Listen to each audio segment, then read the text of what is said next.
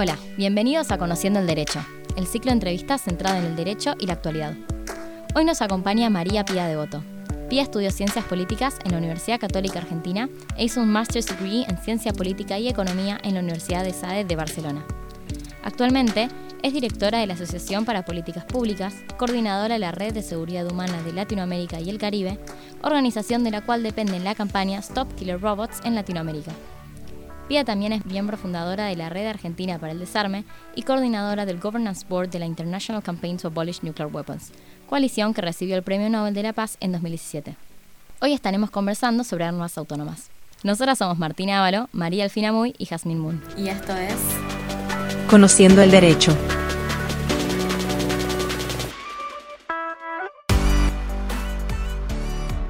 Bueno, primero que nada, bienvenida Pía, muchísimas gracias por estar aquí con nosotras. Es un placer tenerla acá para hablar de este tema que es armas autónomas, que suena como un poco futurista, un poco sci-fi, hablar de robots asesinos, armas autónomas, así que para contextualizar a nuestros oyentes, queríamos arrancar la entrevista consultándole qué son las armas autónomas y si podríamos decir que ya existen casos en los que se usan las armas autónomas en la actualidad. Bueno, en principio eh, sí, parece ser un tema como de ciencia ficción, de películas del futuro, pero no es así. Lamentablemente no es así, es como que el futuro ya llegó. Los sistemas de armas autónomas son sistemas de armas que buscan su objetivo, lo seleccionan, lo siguen y lo atacan sin ninguna intervención humana si nosotros pensamos, no son armas diferentes, son las mismas armas que se utilizan en los combates habituales, pero que tienen incorporado un software, un sistema de inteligencia artificial para que tengan ciertas funciones que son automáticas. En la actualidad los más comunes son los que son armas semiautomáticas, tienen algunas funciones que son automáticas y algunas funciones que no lo son, que todavía tienen la intervención humana, que en general está relacionada con el uso de la fuerza. Entonces, por ejemplo, hay un, los, más comunes y los más habituales es algo que estamos acostumbrados a verlos en las noticias, a verlos en los diarios, que son los drones, por ejemplo, que son los vehículos aéreos no tripulados, que hay uno muy famoso de Estados Unidos, que es el Pedrator, que tiene algunas funciones automáticas, por ejemplo, despega y aterriza sin ninguna intervención humana. Eh, también se puede conectar a, un, a, cargar combustible solo, pero en el momento de la utilización de la fuerza, si este, este dron está cargando un arma, hay un operador en tierra que es el que selecciona el objetivo y el que ataca. Entonces hay una responsabilidad humana y hay un humano detrás de esa función del arma. También hay algunos en la frontera entre Corea del Norte y Corea del Sur. Hay unos que son unas especies de robotitos que parecen un perrito blanco, que tienen sensores, que tienen infrarrojo, que tienen cámara, que tienen sensor de calor, que tienen algunas funciones que son automáticas y otras funciones que no, y están relacionadas siempre con el uso de la fuerza. Ahora, salió el año pasado un informe del panel de las Naciones Unidas sobre Libia, sobre el conflicto en Libia, y ahí eh, se documenta que se utilizó un arma completamente autónoma de origen turco. Normalmente hay algunos conflictos que se pueden considerar periféricos, que no son periféricos, pero que son conflictos internacionalizados, aunque sean conflictos internos. Uno es el caso de Libia, otro puede ser Siria, otro puede ser el caso de Yemen, em, que él era un, se utilizó así como una especie de laboratorio, un arma de origen turco que se llama Carbu 2, lo pueden, lo pueden googlear y lo, lo van a encontrar, que cumplió todas sus funciones sin ninguna intervención humana, incluso la selección del objetivo y el ataque del objetivo. Reconoció, por el software que tenía incorporado, un logo de las fuerzas rebeldes, siguió a los vehículos y los atacó por sí solo. Entonces esas armas sí ya existen y sí ya están. Siguiendo un poco con el tema de los desarrollos en el futuro y de la inteligencia artificial en particular, me gustaría consultarle qué rol juegan inteligencia artificial y los algoritmos dentro de las armas autónomas. Bueno, en principio, el creador del término inteligencia artificial, que era un, científico, se arrepintió en el momento de, que terminó de decir que se llamaba inteligencia artificial porque es inteligencia computacional. Todos los investigadores no tardaron mucho en darse cuenta que querían ponerle mucha información a una computadora. Entonces, en vez de ponerle mucha información a una computadora, le dieron la capacidad de aprender sobre la información que estaba disponible, que es lo que se llama y que escuchamos habitualmente, que se llama machine learning. Además, hay un subcampo que se llama deep learning que actúa igual que un cerebro, ¿no? como redes neuronales. Son nodos computacionales que se relacionan entre sí, que reciben información, la procesan y la transmiten, exactamente igual que un cerebro. Y además hay muchísima información, que es lo que es Big Data, gracias a, a Internet. Pero ese aprendizaje también tiene su debilidad porque viene con los sesgos incorporados. Para que pensemos un ejemplo claro antes de entrar en el tema de las armas, Microsoft creó un bot en Twitter que se llama Tay, que es eh, Thinking About You, con ciertas características, una chica de California, joven de unos 19, 20 años, que contestaba solo a los usuarios de Twitter. Bueno, lo tuvieron que dar debajo a las horas, porque a las horas ya era, había aprendido de todo lo que estaba disponible la información en Twitter y a las, a las horas ya era xenófoba, era racista, decía que el holocausto no había existido, que Obama era un monstruo, la tuvieron, la tuvieron que dar de baja. Entonces hay errores en los sesgos, hay investigaciones, muchísimas investigaciones, una investigación muy interesante del MIT, cuando habla del reconocimiento facial, por ejemplo, que hay muy poco error cuando es un hombre blanco, pero hay muchísimos errores cuando son personas de color y además cuando son personas de color y mujer. Entonces, si esto lo pensamos en un sistema de armas que puede llegar a tener incorporado sensores y sistemas de reconocimiento facial, eh, es muchísimo más peligroso. Y ni hablar si pensamos que pueden estar en las fronteras para control de migraciones o haciendo tareas policiales. Claro, sí, se entiende muy bien el peligro que puede llegar a tener esto. Ya igual hablamos un poco sobre lo que son las armas autónomas y las armas completamente autónomas, pero para profundizar un poco, ¿dónde radica la diferencia entre las armas autónomas y las armas completamente autónomas? Tenemos las semiautónomas, que tienen algunas, como decía antes, algunas funciones automáticas y otras no, y las que no tienen automáticas está relacionada con el uso de la fuerza, con la identificación del objetivo y el ataque, y están las completamente autónomas que no tienen ningún tipo de intervención humana. Esto nos trae el riesgo de, como lo que contaba del caso de, Libia, ¿no? el riesgo de la deshumanización total, como de esa lejanía. O sea, la semiautónoma para, para atacar tiene operadores en tierra. A veces a miles de kilómetros están los operadores porque están en un laboratorio en Estados Unidos. A veces están a miles de kilómetros del campo de batalla. Pero así todo, hay una persona detrás de apretar el botón para hacer un ataque. El cambio, las completamente autónomas, los sistemas de armas completamente autónomas, no hay ninguna intervención humana. Entonces, cada vez hay más lejanía, eso hace como una deshumanización, es como una independencia del tema de la violencia, eso puede hacer que sea mucho más fácil ir a, ir a la guerra. Eh, las armas autónomas carecen completamente de características inherentemente humanas, como la compasión, que puede ser algo que un humano evalúe al momento de, de, hacer un ataque. O incluso hay casos que conocemos, que lo vemos en películas, que cuestionan una decisión de su superior. O sea, acá vos estás creando una máquina de matar perfecta, desprovista completamente de empatía, desprovista de conciencia.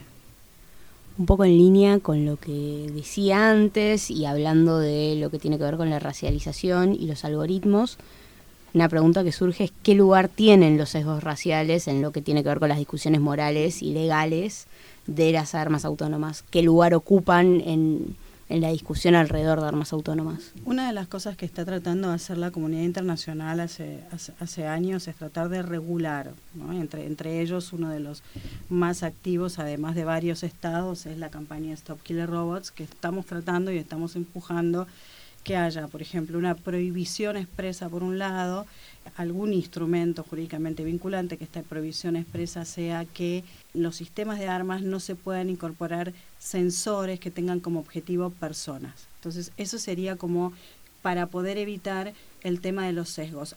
La inteligencia artificial y la tecnología claramente nos trae muchísimos beneficios muchísimos beneficios. Y en, en ningún momento ni los estados ni desde la sociedad civil se está tratando de frenar estos beneficios. Lo que se está tratando es de buscar una regularización y de que no haya una deshumanización de este tema. Hay un caso que sucedió en Estados Unidos que incorporó, que fue muy cuestionado, que incorporaron unos sistemas de inteligencia artificial en el otorgamiento de mm, libertades condicionales en el sistema de justicia. Entonces, aprendió el sistema, esto de lo que decíamos que aprende de, la información disponible, y una organización se tomó el trabajo de ver persona por persona a quién era que le estaban otorgando la libertad condicional. Y encontraron que la libertad condicional se le otorgaba por este sistema y porque había aprendido de fallos anteriores, por los sesgos que tenían incorporados estos fallos anteriores, la libertad condicional se le daba a hombres blancos y la libertad condicional no se le daban a hombres de color o a hombres mujeres de origen latino. Entonces era hay claramente un aprendizaje de la incorporación de sesgos y no siempre tiene que ser utilizada en todos los casos. Bien, cuando hablamos del uso de armas, una de las primeras cosas que pensamos es en los posibles daños que estas pueden causar. Y si hablamos de daños, rápidamente pensamos en la responsabilidad de quién genera los daños. Llevando esto al campo de armas autónomas, ¿quién tiene la responsabilidad al momento de que un arma dispare o ejecute a alguien? El tema de las armas autónomas no es casualidad que la primera persona que llama la atención en la comunidad internacional sobre la robotización, el aumento de la robotización en el campo de batalla haya sido el relator de los derechos humanos de Naciones Unidas. No es el primero que trae el tema expresando su preocupación revisten varios problemas el tema de los sistemas de armas autónomas. Tenemos un tema moral, digamos, le vamos a dejar a un algoritmo la decisión sobre la vida y la muerte, digamos, es algo, es un tema como muy profundo de tinte filosófico. Después tenés un problema real, es si estas armas son capaces de cumplir con el derecho internacional humanitario, ¿no? que es el centro, el, el centro de estas normas que regulan las reglas de las reglas de la guerra. Eso por un lado. Y por otro lado está el tema de a quién se le asigna la responsabilidad. O sea, un acto ilícito de guerra tiene su responsable de acuerdo al derecho internacional. En este caso, ¿quién sería? El Estado, el programador, el que lo fabricó, el que lo transportó. Es muy difícil determinar quién tiene la responsabilidad. Entonces, ese es uno de los grandes temas de discusión en la comunidad internacional. Sí, perfecto. Y ahora eh, nos adentramos más al tema de los conflictos bélicos y la pregunta sería cuáles son para usted los mayores desafíos que presenta la introducción de estas armas en todo lo que tiene que ver con las guerras. Bueno, en realidad es lo que venimos hablando, el tema de la deshumanización, ¿no? Dar a una máquina el poder de seleccionar un objetivo de matar a seres humanos, o sea, cruza como una línea moral, ¿no? Y ahí, ahí tenemos el tema de la lejanía, el tema es como una abstracción de la violencia, o sea, la violencia es abstracta, entonces puede ser que sea mucho más sencillo para mí llevarla adelante si soy un desarrollador de esto. Ahora, hay algunos que te dicen no, porque en realidad el futuro de la guerra va a ser dos máquinas enfrentándose. Si ese fuera el futuro de la guerra, no me parece tan mal que no haya, pero nosotros sabemos que hay poblaciones particularmente vulnerables, va a haber quienes van a poder eh, producir sistemas de armas autónomas, quienes no, y en eh, América Latina, en África, en medio, o sea, nosotros estamos del lado del mundo que nos vamos a ver afectados por esto. Entonces, si fueran solo dos máquinas, bueno, que no pasa nada porque es, digamos, dinero y demás. Y después hay algo que es interesante que para Estados Unidos, donde la guerra es muy importante, digamos, forma parte como de su cultura, donde tiene una gran producción de armas, donde participan eh, de conflictos que algunos no tienen absolutamente. Sí, sí, es un gran negocio, es digamos. Un es un gran negocio eh, la, la, preparación, el durante y la reconstrucción después. Ya de eso, cuando van las tropas a un conflicto allá lejano, es muy difícil cuando viene el ataúd,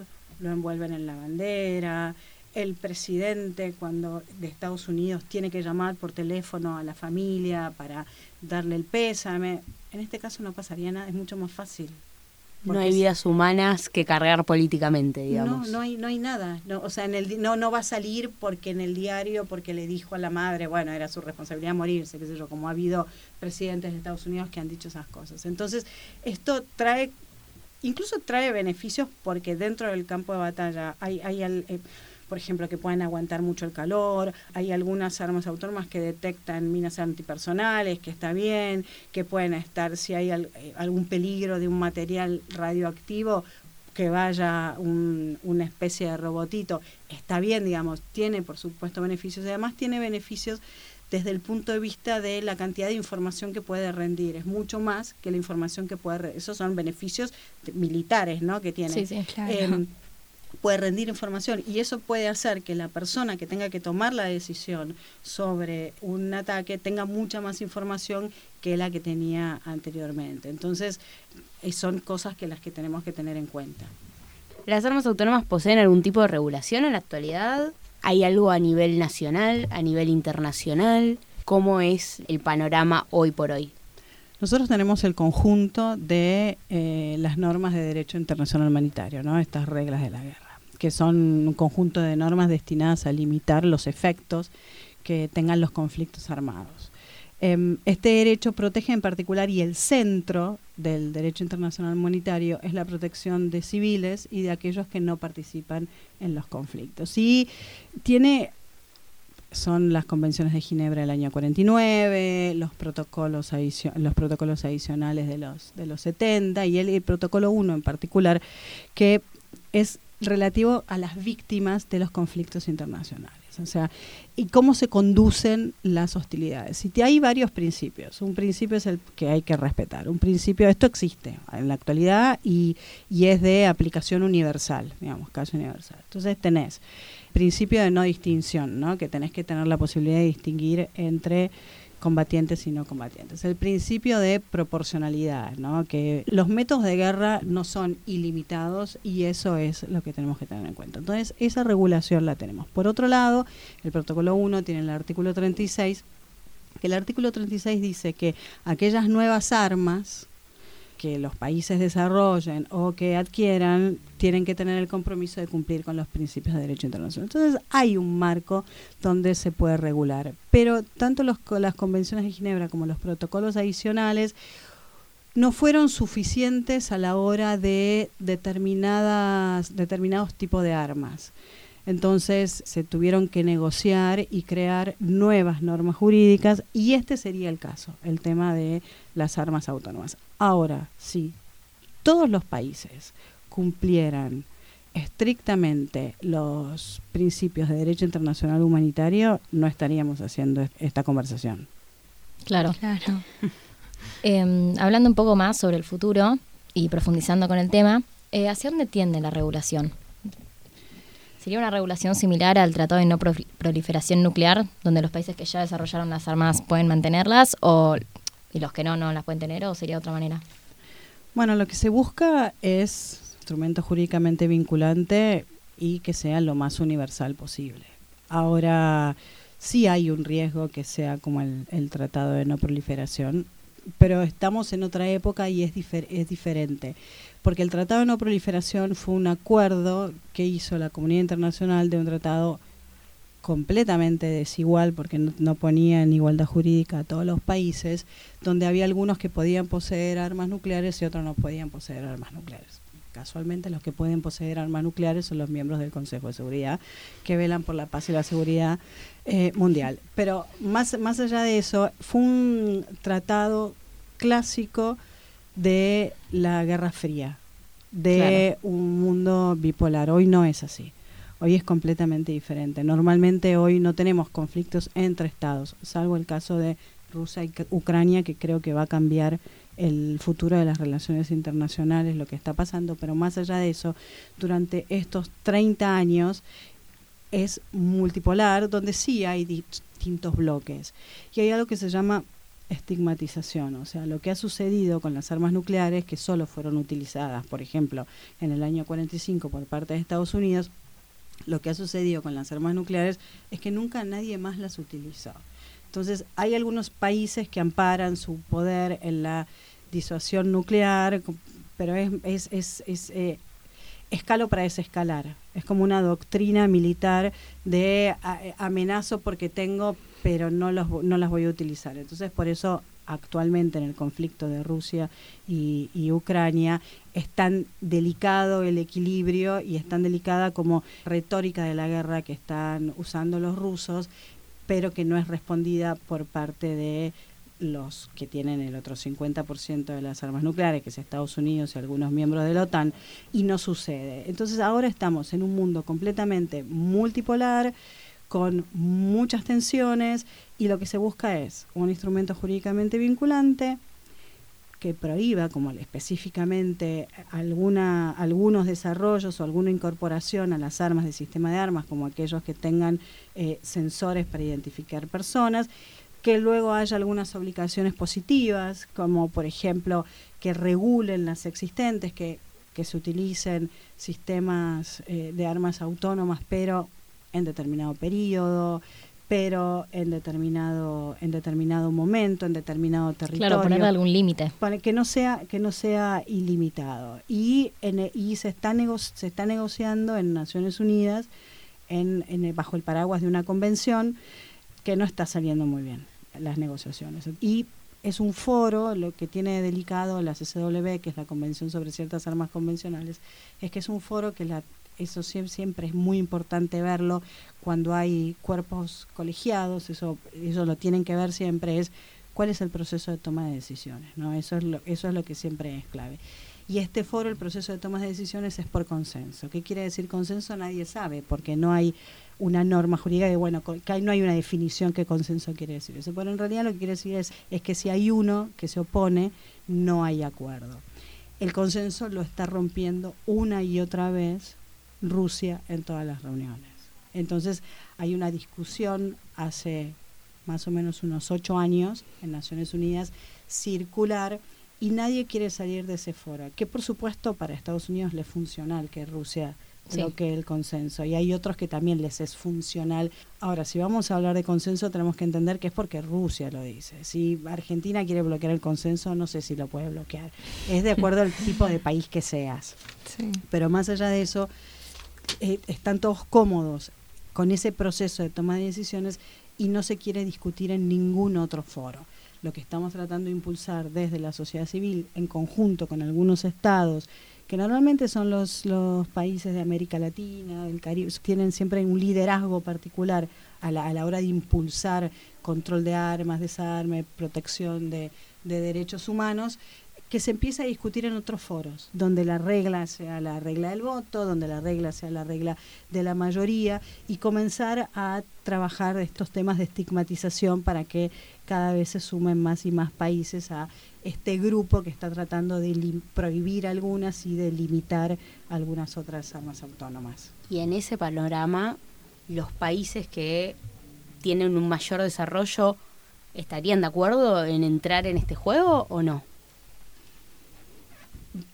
Más mm. allá de Rusia. Sí, más, allá de Rusia, hay algunos países que sí pueden entrar, hay algunos países que tienen una presión muy fuerte de su sociedad civil, donde hay transparencia y donde hay monitoreo, hay otros como es el caso de Rusia que no, por ejemplo, pero Estados Unidos se ha mostrado eh, muy proclive a una regulación, no a un instrumento jurídico, por ahí un código de conducta, por ahí a ciertos, ciertos principios con los cuales guiarse, porque hay algunos países, la India, por ejemplo, dice yo no me quiero atar de manos. Una especie de, para que los otros produzcan. Una especie de resolución de asamblea que sigue unos lineamientos, digamos. Una, una cosa así, buscan como algo muy débil. Y la verdad, para tener, en, ustedes lo saben mejor que nadie, para tener algo débil que legitime la actuación de un desarrollo o de una acción militar, para tener algo débil es mejor no tener nada y esperar el momento adecuado, pero que se está construyendo y lo que sí se ha avanzado mucho, porque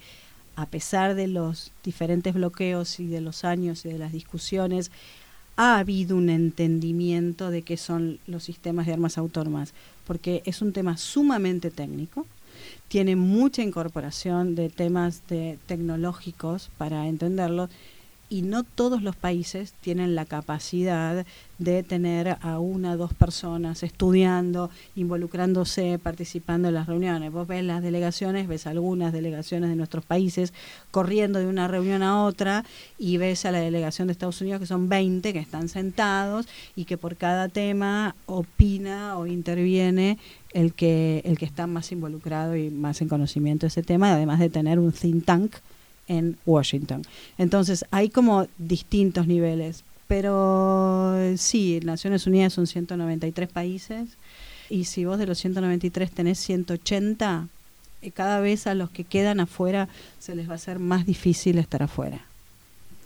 Perfecto. Y para concluir con la entrevista y entendiendo que el avance tecnológico es exponencial y que este año la campaña Stop Killer Robots cumple 10 años en su fundación, ¿cuáles son los cambios que usted ve en las discusiones sobre armas autónomas y qué es lo que se buscará regularizar en los próximos años?